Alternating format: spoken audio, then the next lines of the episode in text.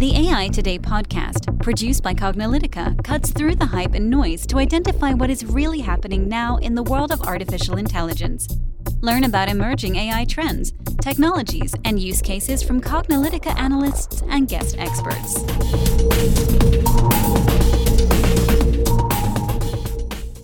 Hello, and welcome to the AI Today podcast. I'm your host, Kathleen Walch.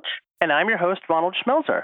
Our guest today is James Barrat, author of the book Our Final Invention Artificial Intelligence and the End of the Human Era. Let's get things started. Hi, James. Hi. How are you?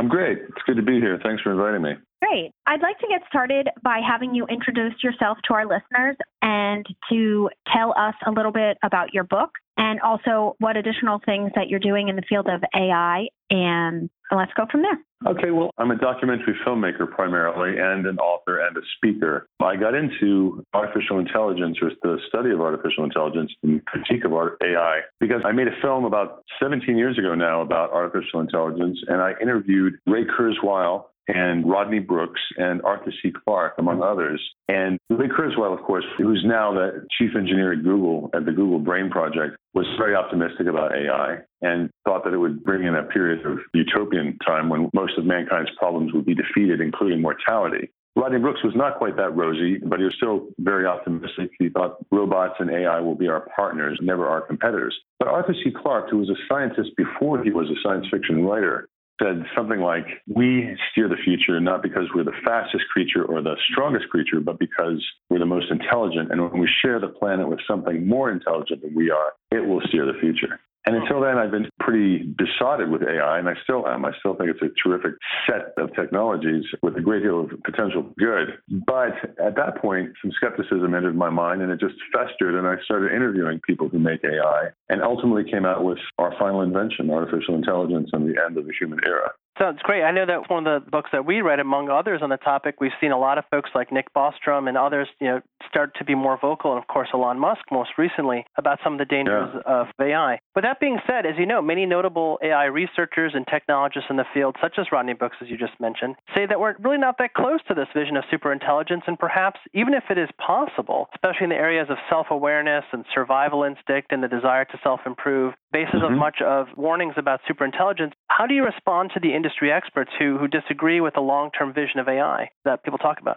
Yeah, well, you know, I deal with those remarks sort of one at a time, and you know, and they're always very contextual. Gary Marcus, who's a NYU psychology professor and he also an AI maker, reviewed my book for the New Yorker, and he said, "Does it really matter how long it takes? If it takes 50 years or 100 years to get to machines that are smarter than us, we'll still be faced with the same dilemma: Is it safe?" Have we prepared for that time? As Stephen Hawking said, if we knew that a vastly smarter alien race was going to land on our planet in 20 years, would we just, you know, say, come on by, or would we get ready? And, you know, there's been a lot of people since I wrote my book, they're getting on the AI risk and AI skepticism bandwagon for really good reasons. You know, Elon Musk is one, Stephen Hawking is another, Bill Gates, lifelong programmer, is another, Stuart Russell, who co authored the standard text of AI, AI A Modern Approach, is another, and I could go on and on. And these are people that know a lot about AI. My skeptical sense is that people who are defending it the most vociferously have a giant economic stake in the outcome. And, you know, Mark Zuckerberg came out and said Elon Musk's comments were irresponsible. Well, Mark Zuckerberg has the biggest financial stake of all in the outcome of AI. Google, you know, when they don't like something that's written about them, they have it erased. They have 400 lawyers. Google does not tolerate a lot of, you know, sort of insurrection from its own people. And it's not going to come out and be supportive of people who are talking about AI risk. Uh-huh. So I think the lines are drawn pretty clearly with who's going to make a whole lot of money from AI. And those people are going to, are going to put up a, a bit of a defense against people like me. Good points. Yeah. Now, I know in your book you had said that, you know, we're about 10 years away from artificial human intelligence. Your book was written four years ago. So, do you Yeah. think that we're still going to create artificial human intelligence by 2023? And then, if so, what are the key signs to indicate we're reaching that point? You know, there's no, you know, I'm not a futurist, and being a futurist would be the worst job in the world because, you know, as they say, super intelligent machines are always 20 years away. One place where I really do follow the guidance of Ray Kurzweil, he is an excellent technologist. He won the Edison Award for inventing. Before he became, you know, sort of a preacher for the singularity, he was an extremely accomplished inventor. He thinks that by 2029, we'll have human level intelligence at the price of a computer. So human level intelligence in a machine that's cheap. He also said he wants to create a machine that makes 300 trillion calculations per second and just share that with a billion people. And so what that is is an online service that's intelligent. The applications for that would be, you know, amazing. Imagine chaining together a bunch of superintelligences and attacking things like climate change or drug research or cancer research or unfortunately weapons development so he's headed for that. And 2029 does not seem, you know, anymore to be too close. I took a poll of AI makers at a conference. The mean date for coming up with human level intelligence in a machine was 2045. I think it's going to be sooner than that. I'm probably 2029, 2030. But I tell you, what's happened with Go and deep learning was a little unexpected. And I think other people are speaking up now because they see the potential for just accelerating advances towards that goal of human level intelligence in a machine. Mm-hmm. We actually talked directly to that point on our most recent podcast called Should We Be Scared of AI? We published not too long ago. And in that, we say that we could be you know, one major innovation away from greatly accelerating the pace of AGI. And I think the point that we make is that nobody really knows. It's just like as you mentioned with deep learning. You know, nobody really knows how soon we are to achieving the vision of superintelligence or how far we are. We could be sooner than we think, we could be farther than we think. Yeah. I think the reason is because it's all based on innovations. And you know, if some smart person at some university or company somewhere comes up with some major innovation, then everything can be massively accelerated a lot faster than we were expecting. Well, you know, it's like Ben Goertzel. If you don't know him, he's worth looking up. He's a fascinating person. Ben Goertzel is trying to make AGI, artificial general intelligence.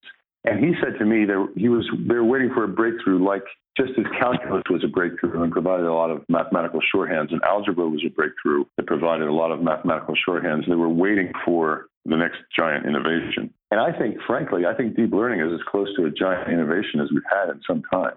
Well, that actually sort of brings me to the next question, which is that, especially for the folks who are sounding the warning bells about artificial intelligence, you know, just like research into nuclear fission or fusion, which everybody knows yeah. has catastrophic humanity-ending potential. But if this was the 1920s or 30s, it would have been very hard to get researchers and the governments and other folks to stop their research in nuclear fission and fusion because they see all the other benefits of, of nuclear energy, at least the benefits they were chasing. So, what should right. we do now about all this research and attention and money that's being focused on AI now? You know, can we really expect to stop or even slow the pace of AI research? At the end of my book, Our Final Invention, this is where I get. And it's basically there's such a huge economic wind propelling the development of AI that there's no way we can relinquish this technology or slow it down. The amount of money invested doubled every year since 2009. Uh, Gartner and Company reckon that by 2025, the value of AI and automation will be $25 trillion, which will be the largest sector of the economy. So there's too much money to be made for this to slow down. And unfortunately, there are groups like the Future of Life Institute and like MIRI, the Machine Intelligence Research Institute, especially MIRI, has been at this for 10 years, trying to raise awareness and develop AI that's reliably friendly. But at the same time, it's full speed ahead for so many companies. You know, Google has a $200 billion war chest. The NSA, the National Security Agency, which has a long track record of abusing our rights, has a $50 billion a year war chest. How does a non for profit like the Future of Life Institute or MIRI compete with this much money and this much talent being thrown at the goal of making machines as intelligent as humans? I don't know how you slow it down. I think the Future of Life Institute has the right idea by trying to get the AI makers and the policymakers and the ethicists all together but then how do you bring China to the table? How do you bring Russia to the table? Yeah, I think that was one of the feedback comments about the book was that folks are saying, well, you're definitely highlighting a lot of the challenges, a lot of the problems, you know, showing us the potential path to this vision of superintelligence, but you don't really talk too much about solutions. And I think to that point, you know, it sounds like one of the things you're saying is like it may be really hard to put the cork back in this bottle. You know, we've already sort of released the genie, and now basically it's a matter of just dealing with it inevitably occur at some point in the future, right? So the people who are asking for solutions to this problem. Well, as you said, you know, and I use this example a lot as well. It is like fission. In the 20s and 30s, they thought the biggest, most respected physicists didn't think nuclear fission was possible. And then it was. And then it was weaponized, and we incinerated two cities with bombs. And then we held a gun at our own heads as a species throughout the whole nuclear arms race. And what do we have today? We have this insane dictator in North Korea threatening to use nuclear weapons. We had no maintenance plan for that technology. And right now, we have no maintenance plan for this technology. And this technology is actually more sensitive than fission. This is the technology that invents technology. So I didn't have any solutions, I don't pretend to have a lot of solutions now. I think one of the keys is probably getting the word out to a lot of people so that the government at some point steps in with regulation. And I'm the last person to recommend that for anything. First of all, how do you educate Congress these technologies? And then how do you get any meaningful legislation passed? And right now it's probably too early anyway. But if we just horse around like we did with fission, before we know it, we'll have some cataclysmic disaster. Yeah, right. I mean, Putin had recently warned that the one who becomes the leader in this sphere of AI will be the ruler of the world. So yeah. that is a pretty strong statement. he's, no, he's no dummy. He is a thug. He's a murderer, yeah, but he's no dummy. no dummy. No.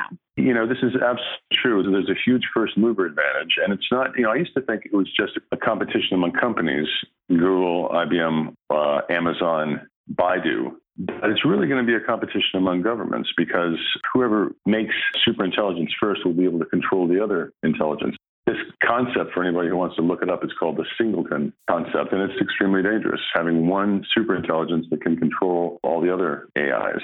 If you did a Google search, search artificial intelligence and the singleton principle, it's about the problem with this is why some people recommend, like Elon Musk, this is why he sensibly started a company called OpenAI to make AI development transparent and to grow a, an ecology of AIs simultaneously around the world so no one gets super dominance. And it's either a good idea or a really bad idea. Not, i can't figure out which. If you make AI development transparent, then don't you put it in the hands of bad actors. And that's a big problem. Bad actors who didn't have insight and didn't have talent enough to develop it on their own. So yeah, another thing issue. We had, another point that we had brought up before was that I think people want to assume that good actors are using AI to do good things, so they'll feed it good data. But what happens when bad actors feed AI bad data and it learns off that? And by bad data, I mean malicious. Yeah. So that it learns off that and that it's Yeah. it's not doing something for the greater good. You know, so what happens and what should we be doing about getting AI in the hands of bad actors? Getting it out of the hands of bad actors? Well, first of all, the good actors aren't that good. I mean, as you mentioned, there are huge biases in data sets. There's sexist biases, there are racial biases, there are biases that keep minorities from getting bank loans. If you feed a million pictures into a neural net, pictures we have at hand, you will believe that all doctors are white men. So there's huge amount of potential abuse in just in creating giant data sets and using big data. And then the good actors are not that good. Google has 400 lawyers because they get sued all the time. If you're thinking about studying law, go through the case law of lawsuits against Google. I mean, they've been privacy lawsuits, there have been copyright lawsuits. Google is a gigantic corporation that seems to have no real head. There are so many units to it that act independently. How do you keep that under control? And they have so much money that they shut up dissent. They've had critique come from inside. Those people get fired. They've had pre- Forbes published an article that was critical of Google, and then Google had them take it down because they seem to own a lot of Forbes.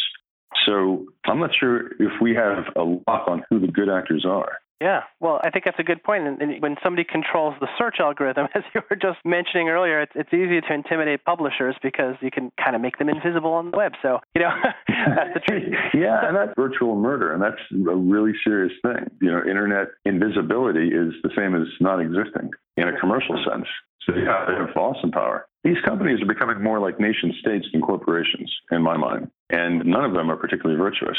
Sounds like it could be an interesting follow-up book to all this. You could write a book about sensitive technologies and corporations. You know, start with Union Carbide and Bhopal. Our innovation runs way ahead of our stewardship. So Union Carbide decided to build a chemical plant in an intensely densely populated area, and I think it was 18,000 people who died at Bhopal. Then they renamed the company and sold it off so it wouldn't keep coming back to haunt them. But we tend to have accidents and we're a little bit chastened and then we move on. Some accidents are recoverable, but superintelligence won't be like a bomb. It won't be something that blows up and then you clean it up. it's, it'll be something that's widely distributed around the planet, and you can't simply turn it off.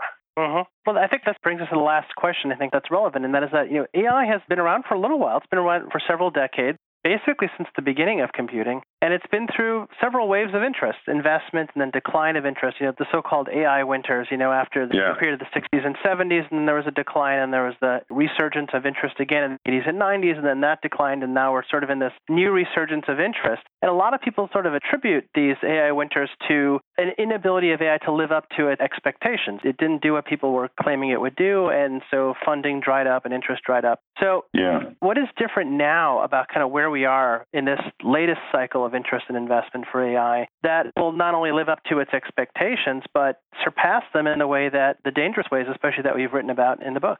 Three things giant data sets, faster, better processors. They're using graphics processing units, and they turn out to be really good at powering neural nets. So it's data sets, graphic processing units, and it's some clever and innovative techniques. Those three things have just completely opened the door to rapid innovation and success with AI tools. So, yeah, I think the AI winters are over. So, so if I could just sort of summarize, you think that there were some technological hurdles. So back in the you know 50s, 60s, yeah. 70s, obviously we had not a lot of computing power, and then the 80s and 90s we had better computing power, but obviously not as good as we had now. But there was a data challenge, especially around the expert systems. So you think basically it's the confluence yeah. of surpassing some technological hurdles ability now to deal with just There's, massive, almost infinite amount of data at this point. Yeah. And then and, combined, and, I guess, with yeah. now with this new technique. Is that right? Yeah, techniques, big data, and these using a new kind of processor. If anyone wants to Google a good article about it, Tim Kelly, the futurist, wrote a really good article about the confluence of these three things and why there's so much excitement about AI right now. And I want to say that I am absolutely fascinated by AI. I think it's a wonderful technology. I do see that its potential for great good. I think if we manage to survive this next 20 years, we could solve a lot of our problems with AI. It's this profoundly inward looking technology. It asks us who we are in a way that no other technology ever has because it combines psychology with neuroscience and logic and just all the things we do. The science of AI is trying to do better. So, despite the title of my book and the tone of my rhetoric, I'm actually a big, big fan of AI. That's great. yeah. I think we're I think we're on, we're on the same page. I mean, obviously, one of the things we're trying to do is we're trying to keep track. Our mission is just to be aware of what's good, happening, good. keep track, and be out, as I say, influential outside observers is sort of our role. Well, I think I think what you're, what you're doing is very important, and that's getting the word out. Because one of the reasons I wrote our final invention is because there was no text out there that explained in layman's terms what was going on. And, you know, this is technology that will impact everyone. And it ultimately threatens everyone or ultimately benefits everyone. But it, it will behoove everyone to know about it and then to get involved with the discussion and probably ultimately to be writing your senators and congressmen about, you know, how do we keep this safe? How do we keep this wild technology safe? Yeah. Okay, James, I think that this is a great place to wrap it up. And so thank you okay. very much for joining us for today's podcast. The pleasure was mine. Thank you very much. And listeners, we'll post articles and concepts discussed in the show notes for today's podcast. Yeah, and thank you all for joining us. We really appreciate you participating. And we once again, we want to thank James Barrat for joining us on this podcast. Thank you. I look forward to speaking with you again. Likewise. All right, listeners, we'll catch you at the next podcast.